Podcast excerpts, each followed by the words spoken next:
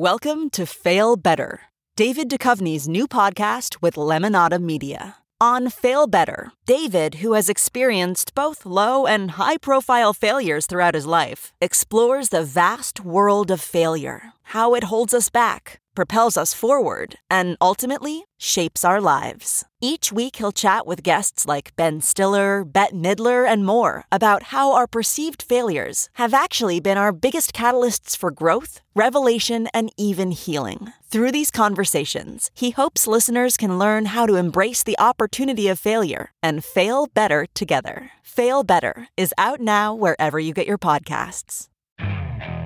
Okay, picture this. It's Friday afternoon when a thought hits you. I can spend another weekend doing the same old whatever, or I can hop into my all-new Hyundai Santa Fe and hit the road. With available H-Track all-wheel drive and three-row seating, my whole family can head deep into the wild. Conquer the weekend in the all-new Hyundai Santa Fe. Visit Hyundai U S A dot com or call five six two, three one four, four six zero three for more details. Hyundai, there's joy in every journey. The comfort of your favorite seat is now your comfy car selling command center, thanks to Carvana. It doesn't get any better than this. Your favorite seat's the best spot in the house. Make it even better by entering your license plate or V I N and getting a real offer in minutes. There really is no place like home. And speaking of home, Carvana will pick up your car from yours after you finalize your offer. Visit Carvana dot com or download the app and sell your car from your comfy place. Welcome to new listeners. What is I Seem Fun, the Diary of Jen Car- God damn it. This is exactly what it is. I couldn't even say my own name. And I almost just hit pause so that I could edit this out. But screw it. That's what this podcast is. I Seem Fun, the Diary of Jen Kirkman podcast is a solo podcast done by me, comedian Jen Kirkman. You may remember me from Chelsea Lately or Drunk History. You may have read my books. You may have seen my Netflix specials, I'm Gonna Die Alone and Just Keep Living. This is where I go to say whatever the hell I want. There doesn't have to be punchlines. It doesn't have to be politically pleasing to any particular group. It doesn't have to be funny. It can be sincere. I've cried on this podcast before. I've definitely been funny on this podcast before. I've been informative. I've been stupid. I've just been a human. This is where you can go to for free, listen to a performer riff for an hour about what went on in their mind, in their world, in their life that week. I started this podcast in two thousand thirteen when I was a writer and performer on The Chelsea Lately Show.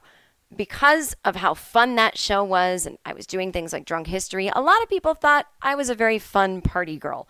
And so they were coming to my shows drunk and screaming things out, and I realized this is out of control. People need to know that I seem fun, but I'm really not fun. I'm, I like to do dumb things like stay home on Friday night and make lists, and I like to not be wasted and shouting things out if I'm in the audience somewhere. I wanted a podcast for people to find the real me. And it's been one of the most fun things that I've ever done in my creative life. So if you start listening to the podcast and you feel lost and you feel like it's a conversation that you're not part of, that's kind of what it feels like. But if you stick with it, you'll start to understand that it's random and you can be part of it anytime you want. I will read you a review from the Onion A V Club. What makes I Seem Fun funny is Kirkman's inherent knack for cultivating conflict, even talking into a microphone in a room by herself. Whether she's dissecting a negative iTunes review from an angry Christian or seriously considering a class action suit against Robin Thicke for being gross, Kirkman is eternally embattled, but she tempers her cynicism with sweetness, and more often than not, she's right. Get ready to step inside to I Seem Fun, the Diary of Jen Kirkman podcast. Welcome. I seem fun. I seem fun. The Diary of Jen Kirkman podcast. I Seem Fun, the Diary of Jen Kirkman podcast, episode two seventy-seven. Oh, you know I love making lists. And so I made a list of what we are talking about today, inspired by a listener email, a twenty-something who feels that their life might be over, that, that, that they're in a mini midlife crisis. Have they screwed up? They've put too much time into work. Where's it going? They have no personal life. They're anxious. They're in debt. Well, inspired by that, I will tell you a couple of stories. One, how many times I thought my life was over because I messed up something. Taking a flight to audition for a comedy festival, auditioning for the comedy festival, screwing it up, being told I'd never work in that town again because I was, well, I had such a bad fear of flying. I took a Klonopin and I screwed up my whole audition. I never assumed I'd get to do what I do for a living because of my fear of flying. Crazy day jobs I've had, like selling ads in magazines for millionaires, working at a Wall Street investment firm. And after I tell you about where I'm coming up uh, touring, I will tell you a couple stories from the road this weekend, which is crazy how much I've overcome my fear of flying because I was late for a flight, totally unprepared, and also the pilot slammed on the brakes on the runway. So all of that is coming up on today's episode of I Seem Fun, the Diary of Jen Kirkman podcast. Let's get into it. This is the listener email. Now, I have to tell you guys, there really is something going on here where the the twenty-somethings, they're coming to Aunt Jen. I want to service all of you. That sounds perverted. That's not what I mean. I want to be of service to all of you, and I will get through all of these emails eventually. I may do a separate, just all email episode at some point, but I mean, I'm thinking I need to make this into a job. Um, but we'll, that that's an, that's for another. Listen, everyone put that on their vision board, like a one-woman Queer Eye, you know. But it's not about makeovers; it's about make-inners. Oh, this is going to be great. Anyway, hi Jen, thanks for your show, and I wouldn't ask advice from anyone who I didn't admire greatly. Thank you. Simply put, I'm stuck between a few things. Trying to switch careers to do what I love, being burnt out, being in debt, and being in a quarter-life crisis. I won't get into too much details because I know this isn't therapy. That is true because I would, none of you are paying me two hundred fifty dollars an hour. Imagine if all of you did, I would stop doing the podcast. I would just deposit that check and be like, thank you. That's what I've been waiting for. Um, but I wanted to know if you had any tips on being in your mid-twenties, being burnt out from constantly working when you're trying to switch careers. Wait till you're forty-four and still doing the same thing. Oh, uh, from something that pays well to doing something you love. All the while, knowing your debt keeps you from taking a vacation or taking a lower paying job in a new industry. I'm studying, learning, and practicing my new profession on the side, but I feel hopelessly behind my peers, and I'm so burnt out it's starting to impact my work ethic in general. I'm exacerbated It's exacerbated my already horrible anxiety disorder, and now I'm in a mode of a mini midlife crisis. I'm sure I sound melodramatic. You do. That's okay. It's your life. You can be melodramatic about it. But I've abandoned almost all of my personal life and friendships as I kept my head down working just to end up feeling like I'm starting over or it was a waste of life, not not to mention being stuck where I am. I keep feeling like I'm at my breaking point, so it's either I figure something out or I skip town and take a fake identity. I hope this makes sense. Any tips or thoughts would be appreciated. First of all, I laugh that people go, any tips? Any tips? Like usually that's like, you know, oh, my nails keep chipping. You have any tips? This is like, I'm at my breaking point and I have squandered all of my money and I don't have any personal relationships. Any tips? Any tips? I'm not laughing at you. I'm just laughing at what a casual word that is. I have more than tips. I have real life experience. Now, listen, it is melodramatic to say all these things. So there, I'm going to give a little tough love. At a certain point, you have to say to yourself, I am fucking young, right? You were a teenager six years ago. That is not a long time that you've been an adult. Your feelings, your hormones, they're going crazy still. Your brain is still developing. I don't know if that's true, but it sounds good. Don't email me. I don't care if our brains are developing or not. So relax. I know it sounds like an old person out of touch thing. I, the guy who prescribes my Klonopin that I take as needed for flying wears a Hawaiian shirt. And, you know, I always have to check in. And he should understand that I'm not too afraid to get on planes anymore. I don't have catastrophic thinking. I don't think it's going to crash. I'm not having panic attacks every time I fly. My God, that would be crazy because I fly six times a month. But I do have panic disorder, and sometimes it flares up, and it can flare up on an airplane. And I like to have a dissolvable Klonopin in case so that I'm not sitting there panicking for six hours because sometimes I need to sleep on an airplane. Sometimes I need to get work done. Sometimes I just need to not have a panic attack for six hours. It doesn't even, I don't even have to be doing anything to uh, not want that. So he said to me once, do you ever just think to yourself, I've had a good life. You know, if this thing goes down, I go, yeah, yeah, I... Th- This is something that some idiot says to you at a party. You know, you're talking to someone who's had a few too many drinks, and they're like, how's your anxiety going? And you're like, I don't really want to talk to you about it. Now, come on, talk to me. Bobby, Bobby Bib Bob at the barbecue. All right, Bobby Bib Bob. My, my anxiety's okay. I just, you know, whenever I get in a, you know, cab, I get scared because they drive so crazy. Do you ever just think this car crashes? I've had a good life. Okay, thanks, Bobby. I'm going to go over here now. What? What'd I say? So, but there is something to what my psychiatrist is saying, to where he's like, look, at a certain point, if you're at your breaking point, the first thing that you can change instantly. It doesn't mean that your feelings will catch up to it instantly. Woo, sorry, Peter Brady there. The, fir- the first thing you can change instantly is your attitude. You're mentioning a lot of the beliefs you have. I feel this, I feel that. So I'm glad you're using I feel, because I feel is still detached from it is. You're not saying it's over, it's hopeless. You're saying I feel like it is. So feelings aren't facts. So don't keep affirming this stuff. Don't let it get into I'm behind my peers. I'm, you know, I'll never get there. You say, I feel, you're saying, I feel hopelessly behind my peers. Okay, good. So you feel that way. Who cares? So, so who are you to not feel hopelessly behind your peers? Maybe you are behind some of them. So what?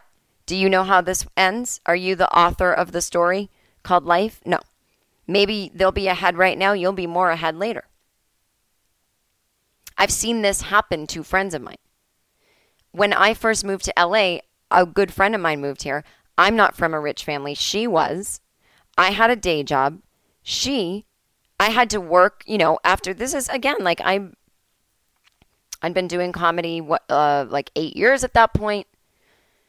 I moved to L A. I want to get a job, any job, I, but I really wanted to get a job, you know, acting or writing for T V, but you have to put a lot of time into, you know, writing your spec script and going around town every night and doing free, you know, doing comedy for free. I had already for eight years been working day jobs and doing comedy for free at night. I didn't want to do it again in a new city. I'd done it in Boston. I'd done it in New York. I get to L A. It's more of the same, right? My friend is from a rich family. They're paying her rent.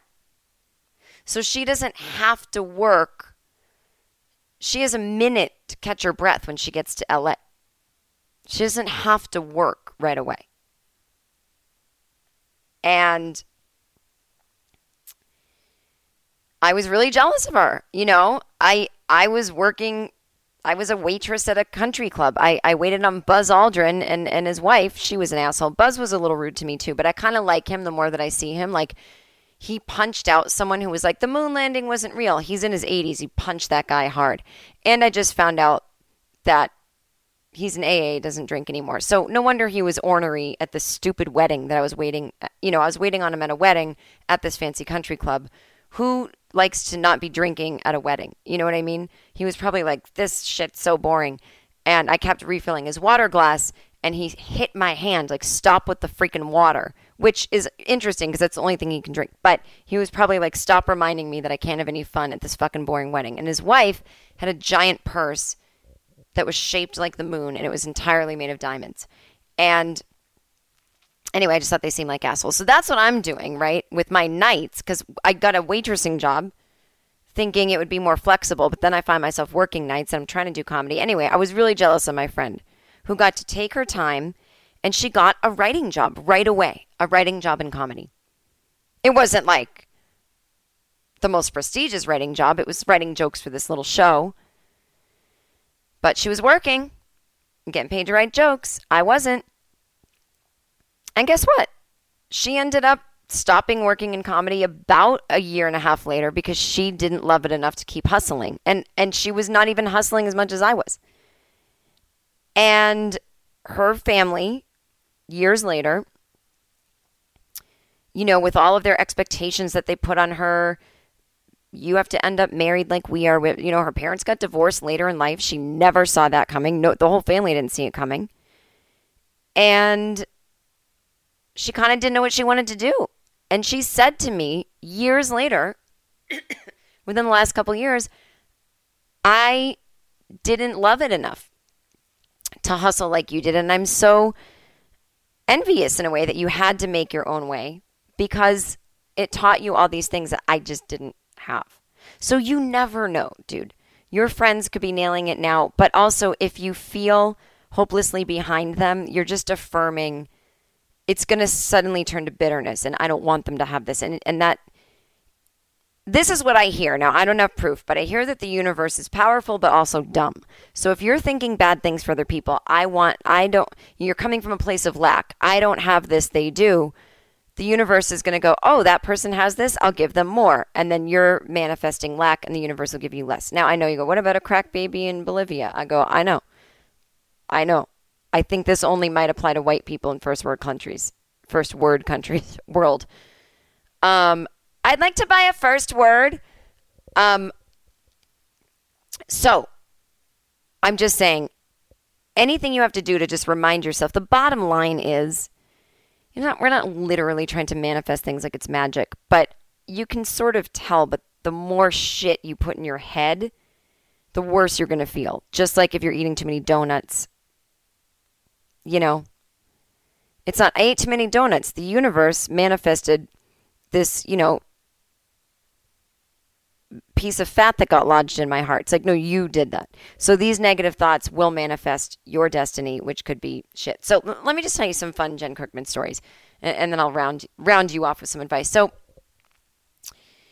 when I was in my early twenties and I started doing comedy, the big thing was you've got to get into the Aspen Comedy Festival. Now, what was that? It was a comedy festival in the ski town of Aspen, Colorado. Now, I've never been, which I just probably blew the end of my story, but I've never been there. The comedy festival doesn't exist anymore.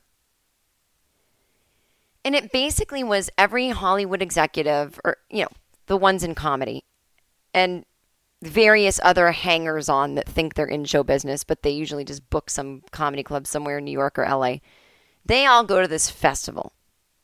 And then also the townspeople of Aspen are there. So it's just like, a, it's really just a place where a bunch of rich assholes can go where there's white powder, cocaine, and snow. And they're like, this is great. It's just white powder everywhere. We we ski on it by day. We put up our nose by night. Oh, and then, you know, these people are going to entertain us as we decide their future. If you didn't get, it was like, let's, you know, instead of, they have these festivals so that executives don't have to get on planes and they don't have to leave New York or L A. So they have these festivals and, and you, oh, I'm going to go to Montreal and I'm going to see all the hot new talent that's been whittled down from all over the country. So it's like these executives, the people that are in front of them, have been whittled down from various talent scouts for the festival all over the country. So you first have to get through to the talent scouts. And, and, and usually the lower on the rung in show business you are, the bigger an ego you have, the more important you think you are. That's just how it is. You know, it's like little dogs act the craziest when the mailman comes, and big dogs are like, uh, you know, like they're they're they own it. They're like, I'm not fucking afraid of this. So, all these people, you've got to get into Aspen. You've got to get into Aspen. What's going to happen if I get in? I don't know. Just just get in, and then we'll discuss how much your dreams are going to come true. So, I'm doing comedy in Boston for one year. I'm twenty-three at this point. I don't understand that I'm young.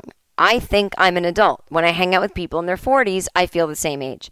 Anytime anyone tells me they're older, this is what it feels like, I don't respect it. I just think, yeah, yeah, yeah. I don't want to hear about your experience. You've no idea what it feels like to be me. The thing is, they do know. They've actually just forgotten because it wasn't actually a big deal when they were, like, it's all relative. You know, um, if you're in your early twenties and you, you feel like you're in debt or you are in debt and you're worried and you and you want to make money but you you don't want to, but you want to do what you love, you're not supporting children and elderly parents. You know, you're this is your time to make mistakes, be selfish, be in debt, be foolish, worry. This this is what this time is for. But you can do it in a wise way, or you can do it in a way that sets you up for the rest of your life. T- trust me, you do not want to be feeling this way in twenty years. But the way to not feel this way is to stop acting and feeling this way now. It has nothing to do with if you get success, you won't feel this way in twenty years. Let me tell you, your feelings, they come along for the ride unless you exterminate them. All right? Imagine your feelings, the negative ones, are a bunch of bugs. And you think, okay, a bunch of bugs live inside me. I am a building. So if bugs live inside me, I must be a crumbling old building um, with bad plumbing. That's why there's bugs inside me. So you change the exterior of your building, and now you've made yourself over into a brand new mansion or brand new high-rise condo. Can't be bugs there. And then, oh my God, the bugs are with you because the bugs are inside you. This is a terrible analogy. And why does anyone ask me for advice? What what happened with that podcast you were listening to, honey? Did did did she help you with your debt? No, she said something about bugs inside of me. I don't know. It sounded kind of weird. She might need to call that doctor again. Um. So let me explain to you. You don't want to go into the next twenty years because life is going to be more of the same of this. I'm just telling you right now. But you will get more used to it. You will have a sense of humor about it. You will be able to balance. You will have that personal life again. It'll just be that nothing, nothing is, it's not the moon. It's not Buzz Aldrin landing on the moon. Now, I don't know if he actually landed on the moon or was just one of the guys in the car, in the car. Remember when we sent a car to the moon? You kids don't remember anything. We sent a car to the moon. We sent a nineteen seventy-eight Pontiac to the moon. Some of the guys were afraid to get out. Some of the guys were kind of nervous. They're like, oh my God, is there, there's no gravity up here. It's fucking weird. So anyway, I, some of the guys didn't get out of the space shuttle, or they did, they floated around, but maybe you would think I would know this. I feel like some people stayed in the shuttle, some people floated around, and a couple of people stood on the moon. I don't, I will look this up. So by the time you hear this, I have the answer. You don't have to email me. So, but it's not like you can put your flag on the moon and go, I made it. I'm at the moon. It's like, that's most likely never going to happen in your career. And there are people who are wildly successful. They've made it, they're millionaires, and they think they're broke. You know, they truly never fixed that mindset of everything's okay. There is some security. You are respected. So you've got to fix that mindset so that you can achieve what you want, not drive yourself crazy on the way to achieving it. Be okay if you don't achieve everything you want, and be able to enjoy it if you do achieve everything you want. So, what was I saying? What was I fucking saying? So here's my story. So get, gotta get into Aspen. Gotta get into Aspen. So I'm doing my comedy around Boston. I think I'm hot shit because I'm twenty-three. And every week I perform for about forty people my age who like what I'm saying. I don't take into account that it's because they're my age. I think this group of people is the world.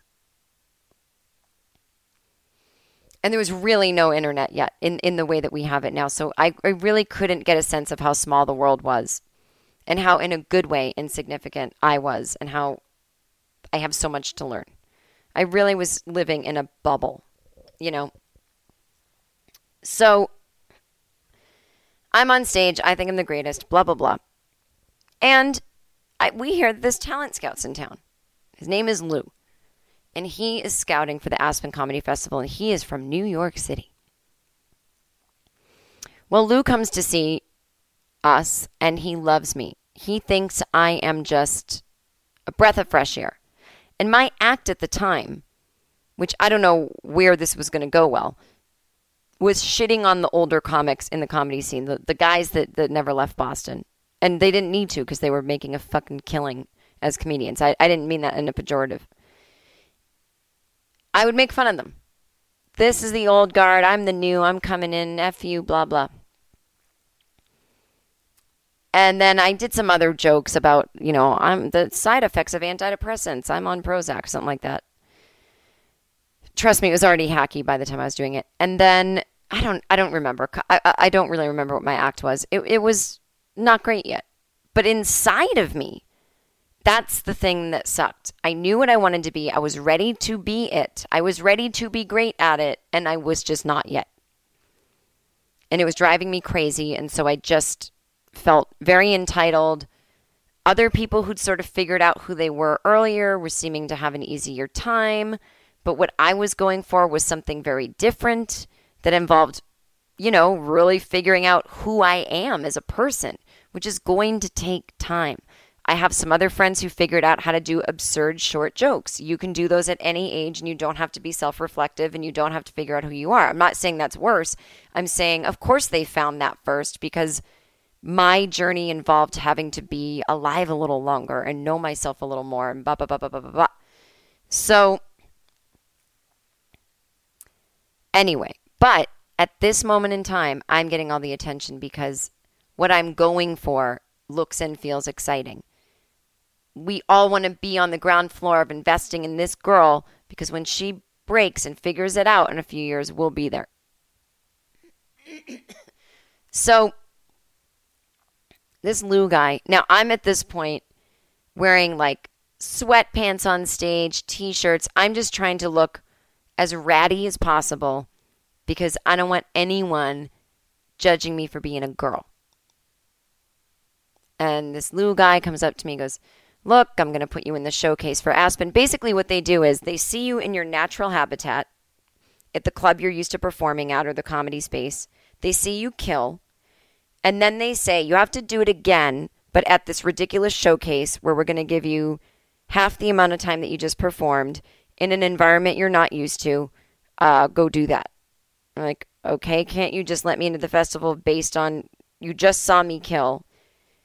No, I have to see you again at the official audition. All right. And they're not even trying to do it on purpose. They're not even trying to set up hard circumstances to make sure you're still funny. It, it's literally how ignorant people are to to comedy, that you can't make twelve people do four minutes in front of a crowd that got free tickets and expect it to go well at all. It's not going to go well for anybody. Anyway, so he says, you know, you got to dress kind of nice. I mean, I, I'm I'm I'm taking you to possibly, you know, I'm taping this. You set up a camera in the back of the room, tripod. I'm taping this. And there's going to be executives that see this. And they're going to want to look, you know, he wasn't wrong. He wasn't being totally sexist. He wasn't like, show some legs, honey. He was just saying, you might not want to wear sweatpants and a t-shirt. You might want to look like you give a fuck. Well, I was real upset about that. This is blah, blah, blah, blah. But I did it. I hear from him that I've made it to now the semifinals in New York. So now I have to go to New York. And I have to be there on a Friday night. Now I have a day job at this point that I cannot F around with. I cannot just take a day off last minute. And I didn't want to lie and call in sick. And we had a big thing that day. So, and I, I liked my day job enough. Like, if I never made it, I said to my boss, I'm going to go to New York. And if I don't make it in a year, and I said, if I don't make it by the time, yeah, I said, if I don't make it by the time I'm twenty-five, you know, can I come back and work here? And they're like, sure. Now, I didn't make it by the time I was twenty-five, but I didn't want to go back. But that's what I thought when I was twenty-three. I'll give myself two years to make it. Make it. And I mean, what I thought making it was, was mansion, millions. I have sitcoms. I'm, I'm running Hollywood. That's what I thought. I did had no understanding that that couldn't happen in two years. Um, or even twenty. So I get to get from Boston to New York City, like, you know, leave work at five. Maybe they let me leave a little early. Four, I get a spot at nine o'clock that night in New York City. So I take the forty-five minute flight. Again, fear of flying. Because of my fear of flying, I couldn't do anything. I didn't tour for the first ten years of, you know, a lot of comedians would get on airplanes, fly themselves somewhere, be the opening act for someone, tour, go around, go on long drives. I was anxious. I couldn't get in cars like that and drive by myself on freeways all over America. I couldn't get in planes. So I didn't tour for the first ten years, and I thought I'm never going to make it as a touring comic because, well, one of the clear reasons was I can't get on any of the devices available that take you anywhere. But I just thought it, it was just my anxiety was so much that I, I couldn't deal with anything. And so I would say to you, tips on anxiety hidden within this story, and there's going to be a couple other funny stories coming up, is get into therapy as soon as you can. I know you say you can't afford it, but there are discount therapies. My first therapist was fifteen dollars an hour, a, a, you know, a session, because she was a grad student. So you can find those. We've got Talkspace dot com. Uh, we've got reading books like the Panic and Anxiety Phobia Workbook. That you can put that into Amazon. You'll find it. It's a great book. There's a great book, The Energy of Money. Seriously, read a Susie Orman book about being in debt. I'm not kidding. I was thirty thousand dollars in debt in my thirties, and I had the I R S knocking on my door. Like, I got served a summons, and I was working a day job, and I was doing comedy at this point thir- t- ten years, twelve years. I never thought that's where my life would be. All the debt is paid off. Because I was so stupid. When I was in college and I got a credit card, I was afraid to touch it. I, because my parents, this they, I, I don't know what. I just, they they said, don't ever get a credit card, you'll go into debt. I didn't know what that meant. It was like there wasn't an explanation of if you have one, you do this. None of that. They just said like apocalyptic things. Don't get a card, you're going into debt.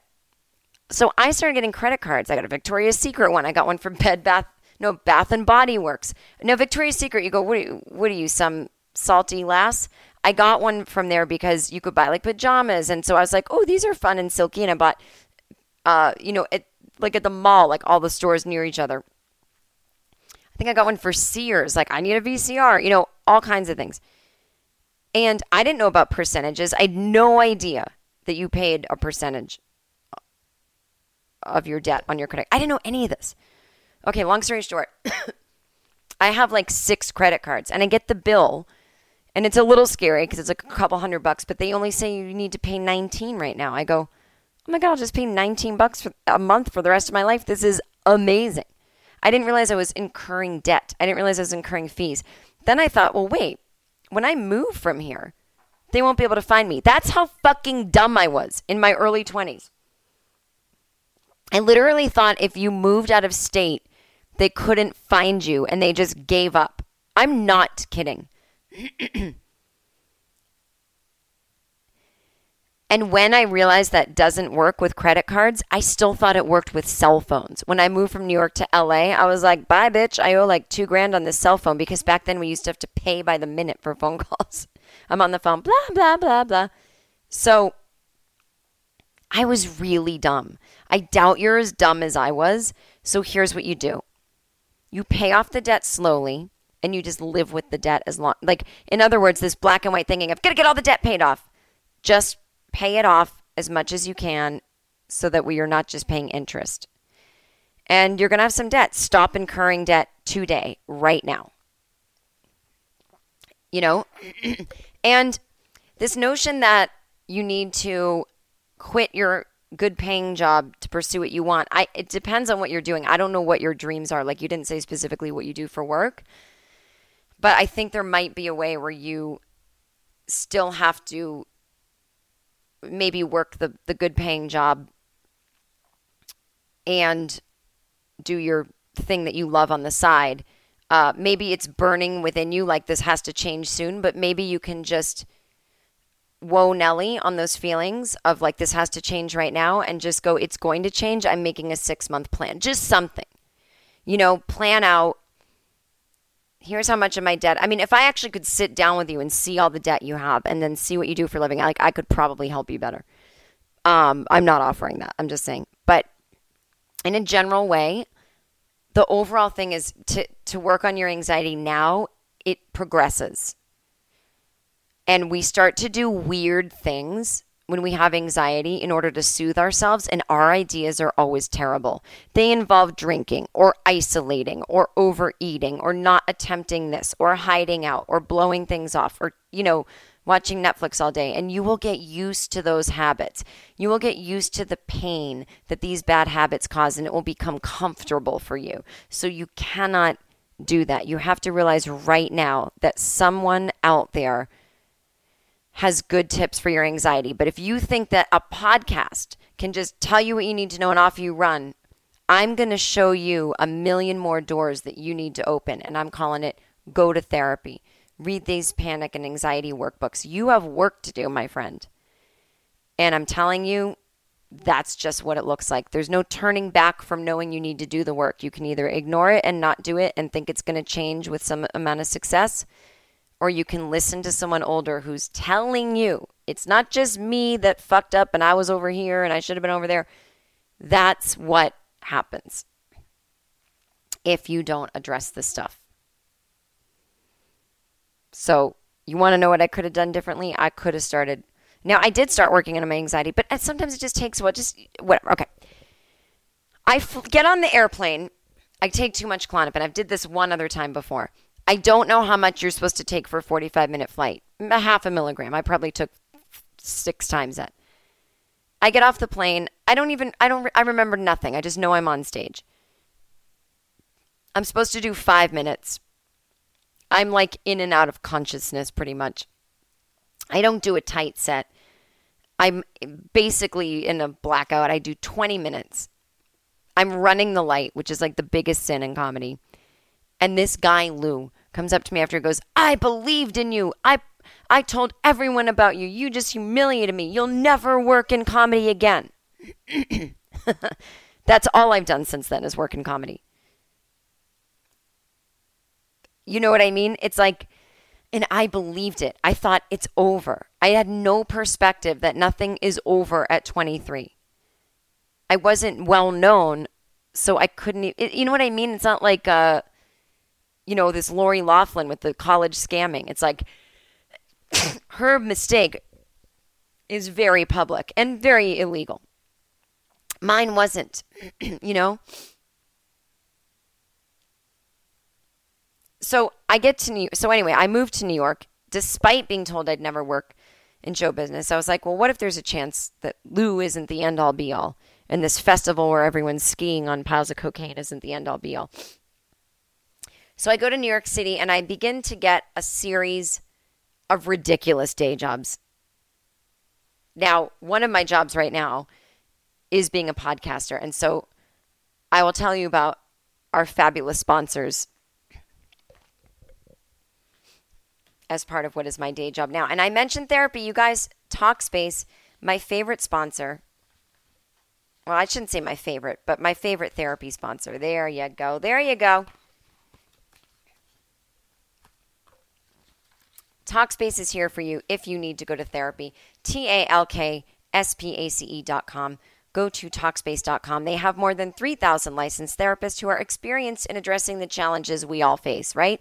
Whether it is switching jobs, being in debt, having anxiety, these people deal with it. All these are real therapists. And to match with the perfect one for you for a fraction of the price of traditional therapy, go to Talkspace dot com and you're going to use the code Jen at checkout to get forty-five dollars off your first month. It's online therapy. It makes taking care of your mental health more affordable and convenient than ever before. You can send your therapist unlimited text, audio, picture, or video messages anywhere, anytime, and you'll hear back daily, five days a week. All you need is a computer with internet connection or the Talkspace mobile app. No matter what you're going through, you're not alone. Trust me.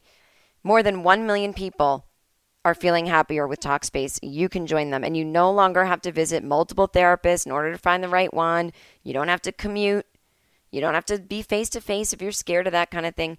Taking care of your mental health shouldn't be all of this work, right? You can send unlimited messages to your dedicated therapist from the privacy of your, your device anywhere, anytime. You can also do a live video session if you do need extra support. And one month of therapy on the Talkspace platform costs about the same amount as a single face-to-face session. And you'll never have to wait a week to share what's on your mind.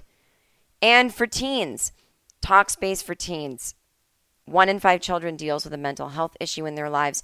That's why Talkspace is now offering counseling to teens ages thirteen and up. Teens can message a licensed counselor from the phone or computer anywhere, anytime. No appointments, no scheduling hassles or extra commutes. You can help take care of your child's well-being with the help of a professional in an easy and affordable way. So everybody, the kind of stuff you guys write me about is the kind of stuff that is ripe for therapy. It's how I got my shit together. I'm sorry to say shit in an ad, but you know what? That's how much my shit together is, that I can say shit in an ad. And they're like, you know what? That's, I'm fine with that. Talkspace dot com, T A L K S P A C E dot com. Code Jen at checkout for forty-five dollars off of your first month. And Grove. Oh my God, I love Grove. I talked to you guys about it last week. I am loving my lavender cleaning spray, Grove. Grove makes healthier home products as sec- as sexy, accessible, and affordable. Over half a million families shop at grove dot co, that's just .co, for non-toxic dish soap, plant-based skincare, and tree-free bath tissue. Grove makes it easy to find the best natural, eco-friendly products online. It delivers them straight to your door. I had a giant box of goodies delivered to me, including scented candles and all-natural soaps and all-natural Missus Meyer's products and all-natural sponges and tissues and bath tissue. I love it. Go to grove.co slash fun. That's grove.co, C-O, slash fun. And what is going to happen when you do that? Well, I will tell you. When you go, you are going to get something special just for you.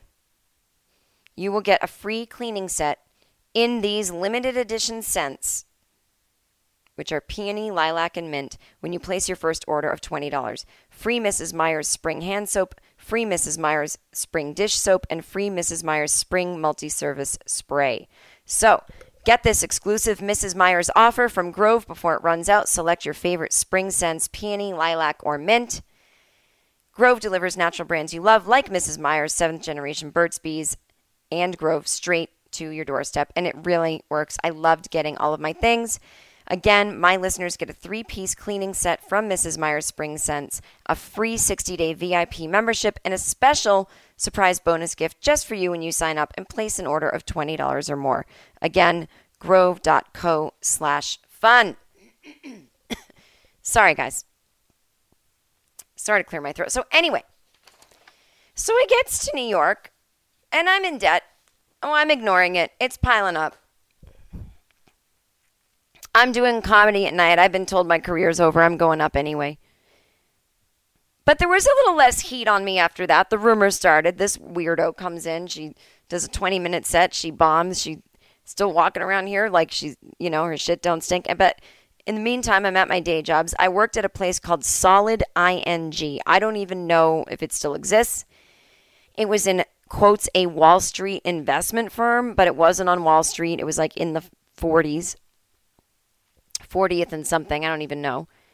And I got there, and I was a temp, and I was filing, and these stockbrokers had offices with their doors shut, and outside their door were where, like, the secretary pool sat. But, you know, it was it was office manager. That was, like, the first time I'd heard the word, like, office manager. Wow, because I'd always grown up with the word secretary. And so it was office manager, and then there were a few office managers, and then there was me, and they didn't have a desk for me, so they put a chair in front of a file cabinet. So if you've ever sat at a desk, you know that there's an underneath. You could swing your legs. But if you sit at a file cabinet, your knees are just up against a thing, and that's how I sat. And then I would have to go to other file cabinets to file things, but everything was so tightly filed that there was literally no room for even one tiny thin envelope. And I'd be like, my fingers were always bleeding. And I was like, ugh, can we get more file cabinets or less files or something? No, just make it work. And every once in a while, the stockbrokers would be like, want to come in and watch me working? I guess so. And they'd be like, hey, Billy, it's me, Bobby. Sell, hi, low, go. And I'm like, are you just making shit up? It just looked like kids pretending. And then every once in a while, I'd be like, Solid I N G. You know, the, the office manager would go to lunch or go to the bathroom. She'd go, just cover his phones. Just take messages no matter what. Don't, don't. This was like you had to go and then knock on the door and go, you have a call. So I go, okay, okay. Solid I N G, Mister Boop Boo's office. That wasn't his name, but who can remember these details? And they go, hi, I want to talk to Mister Boop Boo. I go, he can't take a call right now. What do you mean he can't take a call right now? This is Mister Boppa. I'm more important than Mister Boop Boo. You're And so you're young and you think, well, the office manager didn't say anything about if someone yells at you and says it's important. I guess, I guess it's important. So I go, oh, okay, hang on, Mister Bop Bop. And I'd knock on Mister Boop Boop's door and he'd go, I told you not to knock on the door. And he'd open the door and throw his phone. Not his cell phone. People didn't talk on cell phone. That would have been the weirdest thing. If you had a cell phone and you talked on it in a building where there was already a landline, it would be like, what's wrong with that person? Were they a drug dealer? What, do they think they're fucking better than us? So he took his landline, his, you know, a phone with a, pla- like a heavy thing, an object. I don't know how to tell you people what a phone is. It was a piece of furniture back then. You know, rips rips the cord out of it and just throws it at us. Clang. Pfft. That was just a normal day in the life. And I was like, I guess this is, I guess I'll never get out of here. And I'm not making enough to pay off debt, but I have to make something, something. Then, sorry. So just imagine series and series and series of jobs like that. And it is true. When you're not making enough money, you're incurring more debt. So I think for a little while, you might want to stay at this well-paying job. But you might want to actually, you know, when we do the little, this is the good news I found about my humanity. If I do the littlest thing, I'm like, you know what? I feel a little better. But right now, you probably feel like shit because you're stuck in inaction. And you're like, okay, here are my two options. I quit my job and I do the thing I love, but I won't make any money doing it and I'll still be in debt. Blah, blah, blah, blah. Or I stay at the job I love and I'll never get to I stay at the job that I hate, but it pays the bills, but I'll never get to do what I love and I'm falling behind with my peers. Brr. Those are two terrible choices. The truth is somewhere in the middle. Life is an accordion. Life isn't two pieces of brick. So again, what is, what is this analogy? I don't know. The, Mom, I, I, I emailed the podcast. She went on about there's bugs inside of us and then she's an accordion, not two bricks. What the fuck does that mean? You know what I think? I think if you spent less time on these podcasts, maybe you'd figure out the meaning to life. So that's my advice to you. Is once your thinking is a little bit corrected, you actually might be able to find some joy, pleasure, and hope in the process of growing up. I mean, this is really how to grow up. You know, this is this is the stuff. And no one wants to talk about anxiety, and people will minimize it, and they'll tell you, they'll mistake it for nervousness, or they'll mistake it for being young. You know, don't listen to these people. Anxiety is a thing, and it needs treatment. Just like if you had foot fungus, I wouldn't go, "You're young. That's what you, that's what you do. You have foot fungus." You have to make that a priority because once that is taken care of, or under control, or improving, it's like, how can you possibly th- use your brain to think about how to approach things in life if you have anxiety? Anxiety doesn't just mean, oh boy, I'm nervous over here, my hand is shaking, I'm gonna have a cup of coffee. Anxiety is your brain telling you negative things. I mean, the definition of anxiety is like obsessive thinking, and your brain is telling you negative things, and you're worrying. You know, if you're worrying about the future, you're in the future, and if you're in regret, you're in the past, and you can't be in the present. The other thing I would be careful of is these dramatic statements. They're just black and white. They're not dramatic. They're black and white, and life is gray. Even the brain is gray. It's gray matter. You know, so respect your brain and think gray. And your personal life and your relationships, they can get right back on track. You are young. You can bounce back. You know, I've had experiences in life where I did let things go for a long time, and people got married, they had kids. You're not there yet where people actually, you know, and maybe these relationships were supposed to be the ones you let go of. I don't know. Maybe there's a little bit of workaholism in you where like you're kind of like comfortable in a way, not having people in your life, and you're kind of using this as an excuse, you know, so look into that too. If you really want these relationships, all you have to do today is text these people and go, I really missed you guys. Can we get coffee? I don't know if it's all one group or you know them individually, and tell them about how you feel.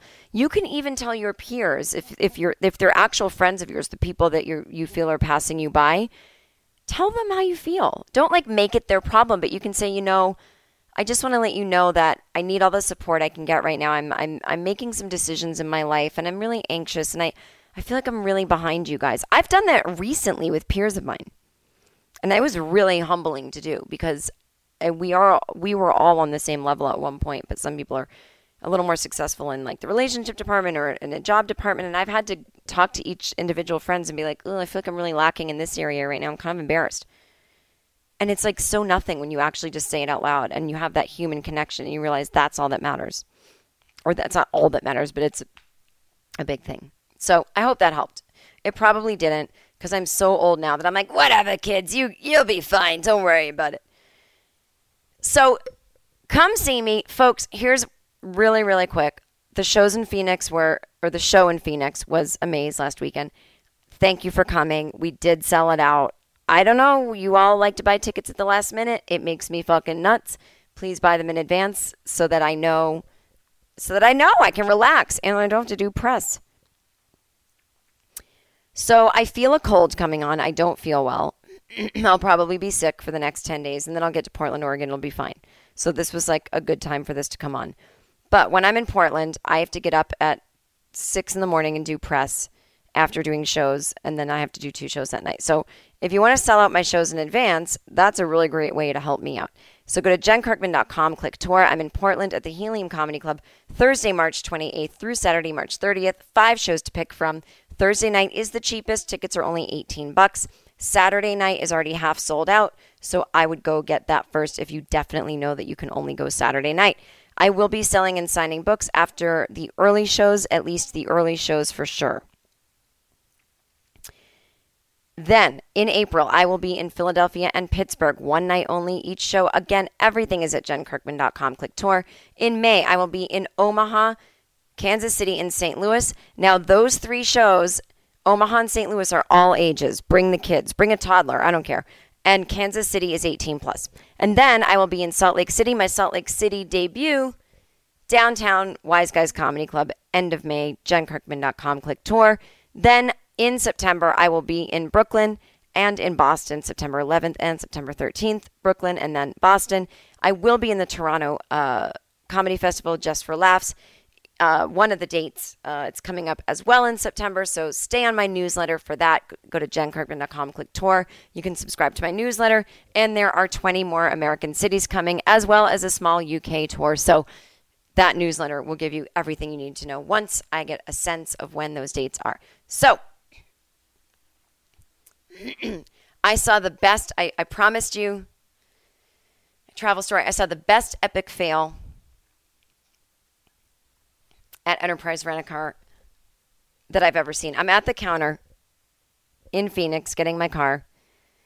The guy's asking me fifty times, how's your day so far? How's your this? How's your that? How's your vagina? How's your butt? How's your face? I'm like, can I just, how's the car? How's the car you're going to give me and where is it? So guy next to me, he's walking up to Enterprise. The guy behind the counter is like, welcome to Enterprise. How's everything going? This is going, that's going. You here for some baseball? Because I guess it's spring training or it was or whatever. And the guy, it's like, read the room. Like, hello. The guy walking up to the counter is looking rough.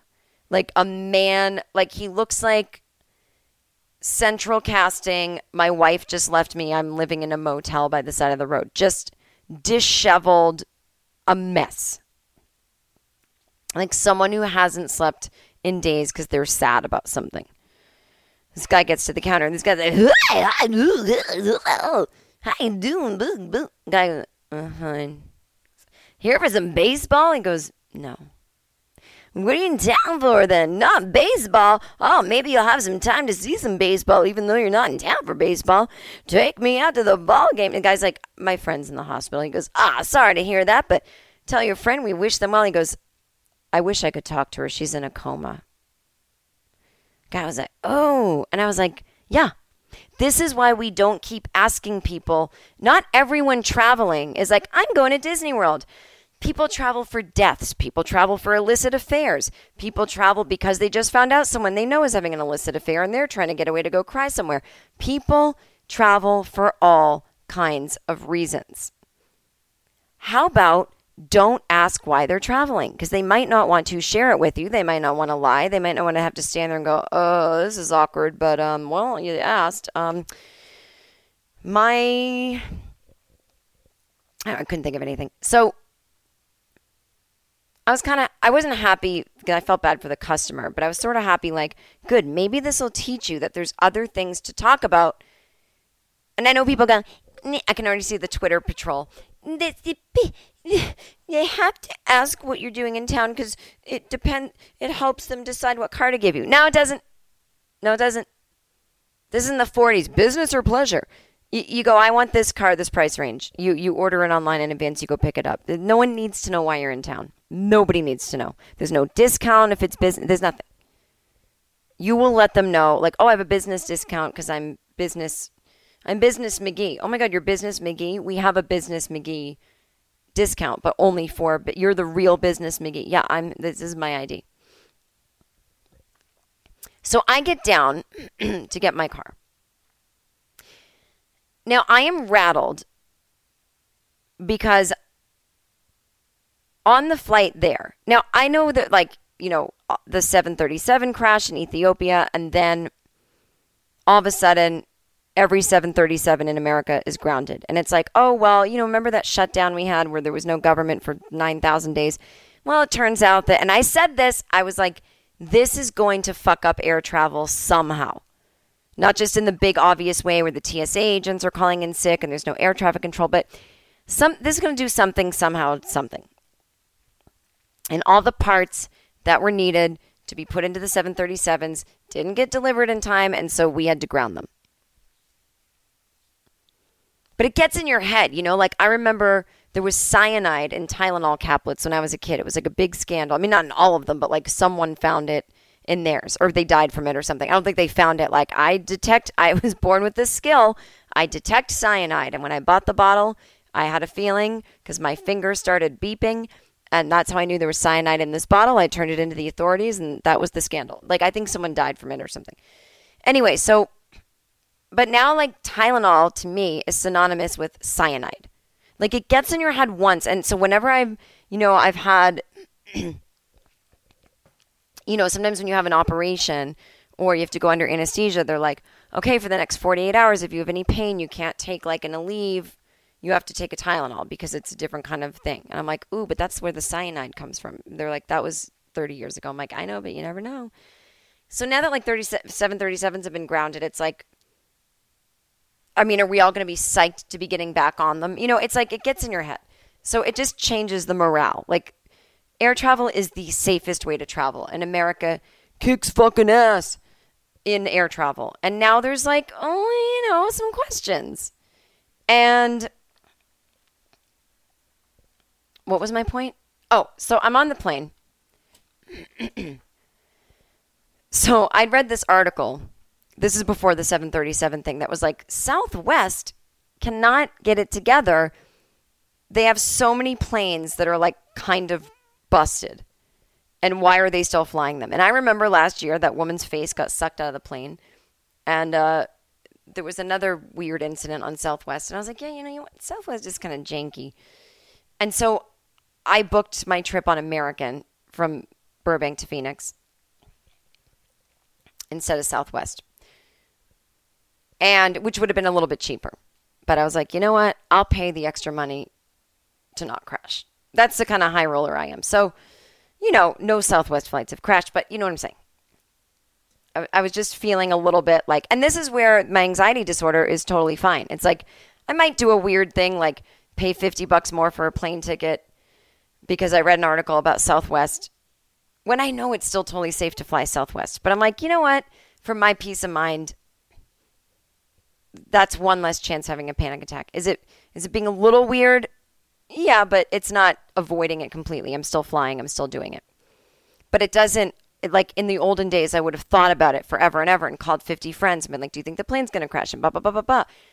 So it does get better. You just have to work on it. So I'm on the plane, the American flight, out of Burbank. Weather's great.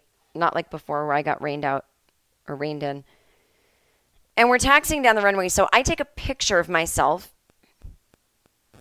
which is always a loser move. And I'm like, people can see me doing this. And I, I don't honestly know why I'm doing it. Like, I truly, at this point, it's just so automatic to take a selfie when I travel and post it on Instagram and go, I'm on my way, Phoenix. You know, like, why can't I use a photo of anything else? Like, I, I could have taken a picture out the window of the airplanes on the runway and been like, I'm on my way, Phoenix. But, you know, why deny people my gorgeous face? So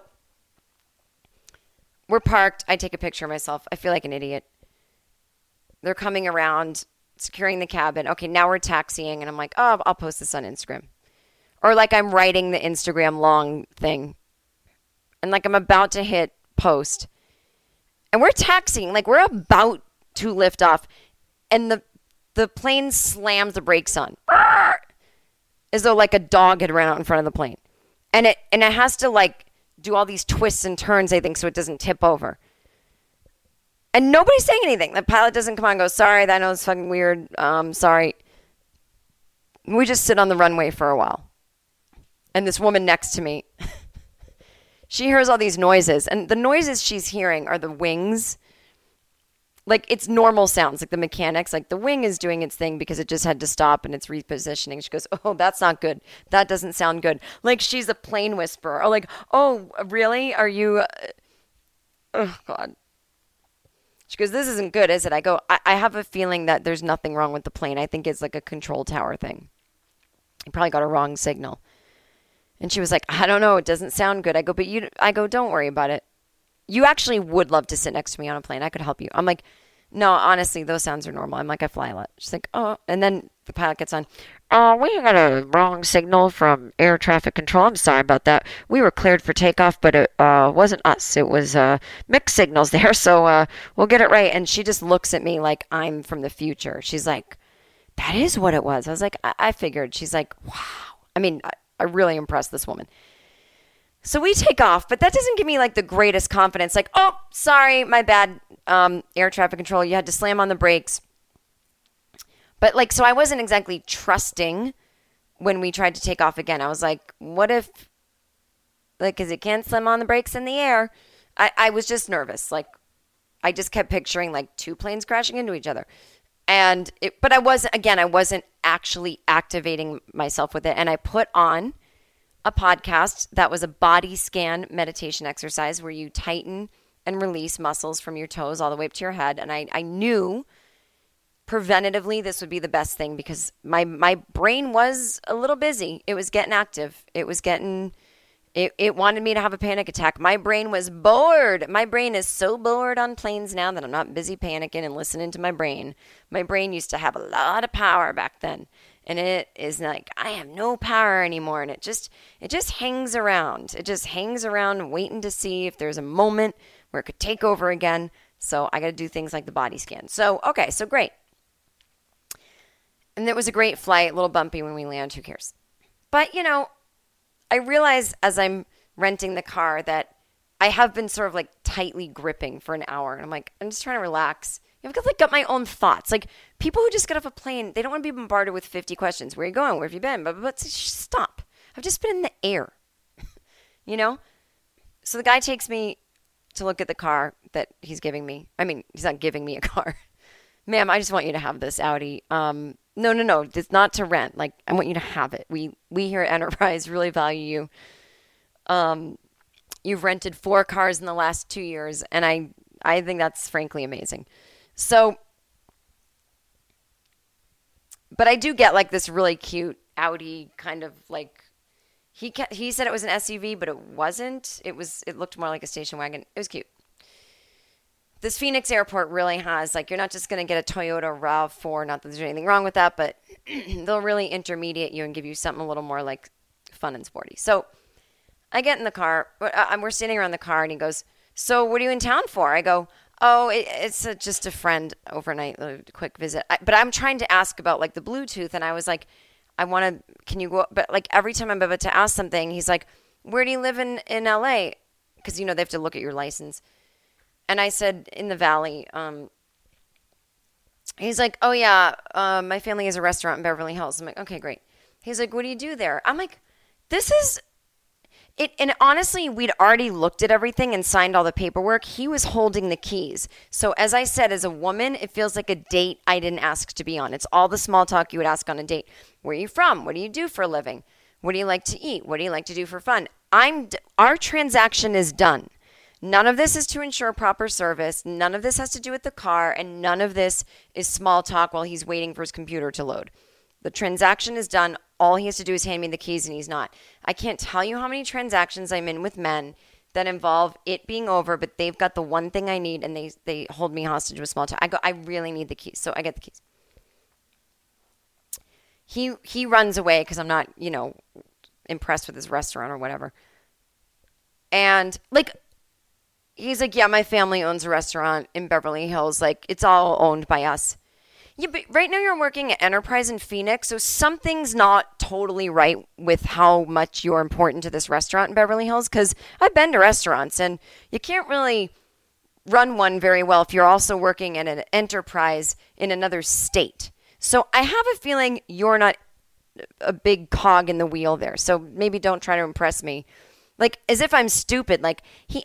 He, mama, mama, I met the greatest man at the Phoenix Enterprise Rent-A-Car. He, yes, he, he runs a restaurant in Beverly Hills. How does he do that all the way from Phoenix? I don't know, mama. He's magic. So, and I'm not saying he was hitting on me, but it's just one of these gendered things where my least favorite thing to do is to be even accidentally treated like a woman on a date that she doesn't want to be on while I'm renting a car. Like, I just can't imagine a man holding keys after the transaction is finished, and the last step is handing the keys to the other adult man, and then looking him in the eye and going, where do you like to eat for fun? Are you fucking kidding me? He would get punched in the face, unfortunately, due to homophobia. But are you fucking kidding me? It, play that game all the time. Oh my God, could I see a man doing this to a man? The answer is no, you can't. So it shouldn't be being done to a woman. So I drive out of the Enterprise, and the guy, you know, you have to show your license again, which I don't know why.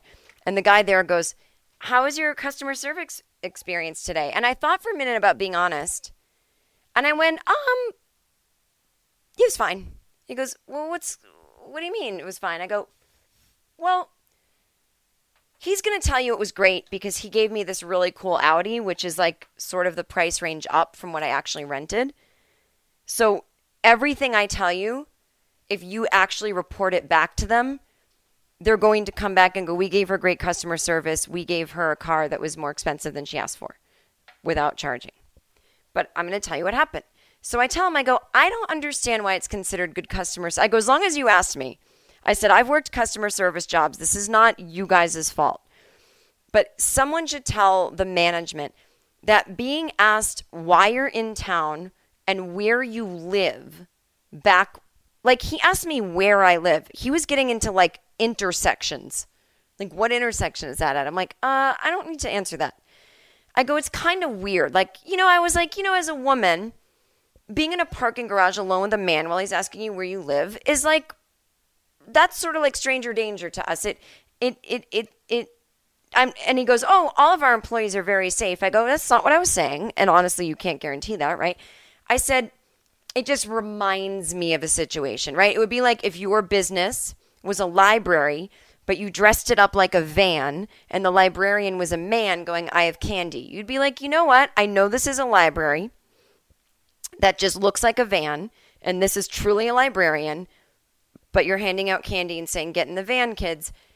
It it just mimics another situation, which is kind of, I've always been told to stay away from. So I was just in a situation where I'm alone in the parking garage with this guy. He's got the keys. You know, he's asking me where I live, where I'm going, where I'm staying in town. I mean, these aren't appropriate questions. And I said, I just don't think it, it enhances the customer experience. It's just very frustrating to be. And he goes, oh, ma'am, I think we're just trying to be nice. I go, no, no. I appreciate that. He goes, I understand that some people just want to get on their way. I go, I didn't say that. I didn't say I didn't want to talk to people and that I just needed to get on my way. I just didn't like being interrogated about where I live and what I'm doing in town. I thought it was weird. And I said, I really think it's a gendered thing. I don't think you understand. He goes, I don't think gender has anything to do with it. And I go, well, no man ever thinks gender has anything to do with anything.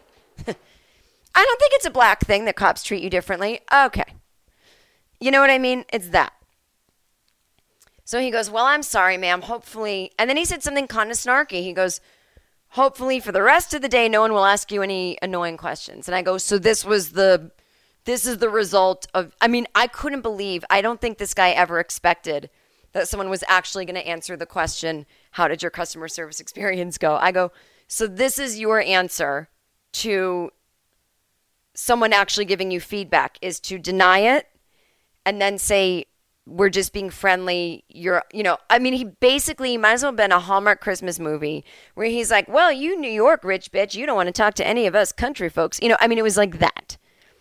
And I just said, I- I'm going to go. I'm going to go. I'm going to go. I haven't even figured out the Bluetooth yet, but when I had a real question, he wasn't around. Like, I'm going to make someone feel real guilty with that. Oh, my God, she can't figure out the Bluetooth, and she's driving away. Anyway, I figured it out. I drove away. Got on that one-on-one loop, went to my hotel. Then I had a weird experience at the hotel. I check in. I walk in. I've never had anyone speak to me this way. It was one thirty, which check-in is usually three. Getting there at one thirty, truly not that weird. Most places, unless it's like New York City at Christmas, the room is ready. I'm in Desert Ridge, Arizona. I'm like the only car in the parking lot of this hotel. There's nobody's there. I walk in and she goes, you're real early for check-in. I go, oh, I'm sorry. Um, I didn't have a flight that landed exactly at three, so thought I'd come here. Should I have fucking, what should I have done? Shot myself in the desert and walked here so that, with a with a limping foot with a bullet in it, just so that I could time it so that I walk in exactly at three. Should I have sat in my car for ninety minutes? Like, what do you want? I said, oh, well, it's if the room isn't ready, I understand the. I understand how it works. I'll go to the gym. I'll take a walk. I'll go get a manicure. Like, it's all good, but thought I'd walk in and just see. Like, already she's acting crazy. She goes, what's your name? And I tell her my name. She goes, oh, my God, you're the V I P guest. I go, oh, okay. Because, you know, the, the comedy club booked the hotel for me, and they, they treat you right. They put you in a nice little suite. She goes, oh, I'm so sorry. You're the V I P guest. So now I know that she just treats regular people like shit. And but the V I P guest, she's like, I think the room's ready. I, I'm going to call up right now. I'm like, literally no worries. Ready, not ready, just as long as I know. And then uh, she's like, now will you be eating dinner in my hotel tonight? I go, I didn't even know what she meant. It was the weirdest thing. She didn't say the hotel. She said my hotel. So I'm thinking, like, does she own another hotel that I'm supposed to know about? Like, it was a weird question. It made it seem like she was talking about somewhere else. I go, Um, no, because I have to be at the club at five and then I'm just going to eat there. And no, she goes, okay, so will you be having breakfast at my hotel in the morning? I go, um, I don't think so. I have to get up early, but I'm like, who, what the fuck does it mean my hotel? She goes, okay, great. Well, um, room service just called and your room is ready. And so I just really want to thank you for staying at my hotel. And I'm like, are you the owner? Like, wouldn't you say like, oh, I'm the owner. I'm Betsy Betzerson. I own, you know, this hotel and suites, blah, blah. But it was like a weird, I could tell she wasn't the owner and that it was like a new customer service thing of like, make them feel like you're invested in the place, even though they're probably paying her like one cent. Like, I'm in my hotel. It was the weirdest thing I'd ever heard. And I, it was like I watched someone have a psychotic break from, you're too early to like, oh my God, you're here. I, I don't, Nobody has any fucking chill. Like I, I, and I don't want things to be taken over by robots either. I don't like checking myself out on a kiosk. I don't want any more kiosks. I want human connection. I just don't want weird things like, where do you live? What do you eat? Why can't I have your blood type? You know, like, I don't know. I'm going to have to figure something out. I'll, I'll get back to you guys. I'll get back to you guys on what we're going to do about this. But I thank you. I thank you. Next week there'll be more of the same. I, I already gonna. I've got some. I've got a longer story I want to do. We didn't get to the, the magazine story. I'm gonna, I'm gonna tell that one next week. I think. I don't know. I have so many stories of like crazy jobs I've had and I think a lot of the what I'm going to do is with the listener emails from younger people that need life advice, I'm going to just tell some of my weird stories of growing up and um, jobs I've had and things like that. And and hopefully if my advice doesn't help you, you'll at least hear that, you know, everyone's life is pretty ridiculous um, at that age. So, all right, until next week, have fun.